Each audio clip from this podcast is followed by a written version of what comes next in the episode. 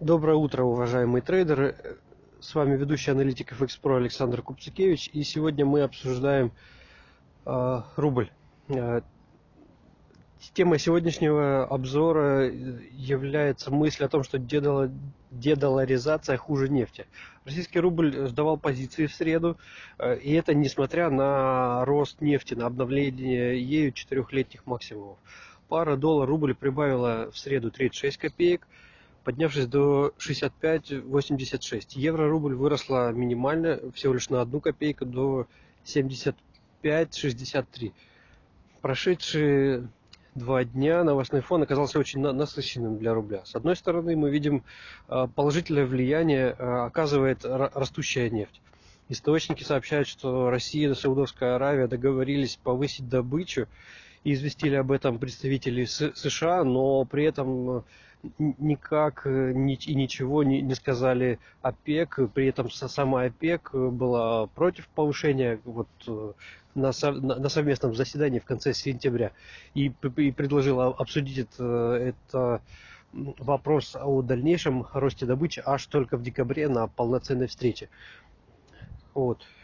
Потенциально эта новость плохая для нефти, э, так как предполагает рост предложения и вновь поднимает вопрос о том, что картель может не так уж и плотно и хорошо придерживаться согласованных э, лимитов, согласованных э, объемов добычи.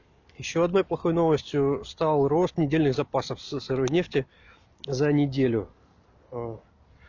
Это данные из США. Они выросли сразу на 8 миллионов баррелей за, за, за неделю. Это максимально резкий прирост за полтора года. При этом э, добыча не изменилась. Она рекордная для штатов 11,1 миллион баррелей в сутки, но при этом она находится на этом уровне уже некоторое время. И вопреки этим новостям нефть оканчивала день обновлением четырехлетних максимумов. То есть вышли новости, нефть постояла, посмотрела, что происходит, и пошла в рост. До этого она колебалась примерно на одной отметке или даже немного снижалась. Это однозначное движение против нефти, против э, новости. И с утра нефть э, остается э, в пределах 86 долларов за баррель бренд. С другой стороны, скорее плохой новостью для российской валюты является озвученный план по дедоларизации.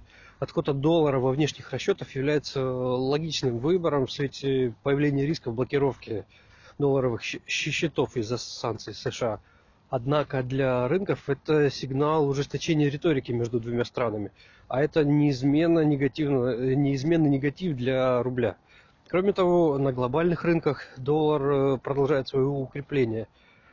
Это подстегивает отток капитала с рынков развивающихся стран и вызывает усиленное давление на российскую валюту. Я тут хочу, отметить, что это рост не только к доллару, но и к евро. То есть, э, если э, трейдеры, инвесторы бегут из валют развивающихся стран в первую очередь, и тут э, ослабление будет и к доллару, и к евро, и мы это увидели. Пусть и вчера это было так номинальное ослабление рубля на, ну да, ослабление рубля на одну копейку к евро. После сильного ралли, предшествующие две недели, рубль стал уязвим к рискам краткосрочной коррекции, и сочетание негативных факторов усиливает напор в сторону продаж рубля.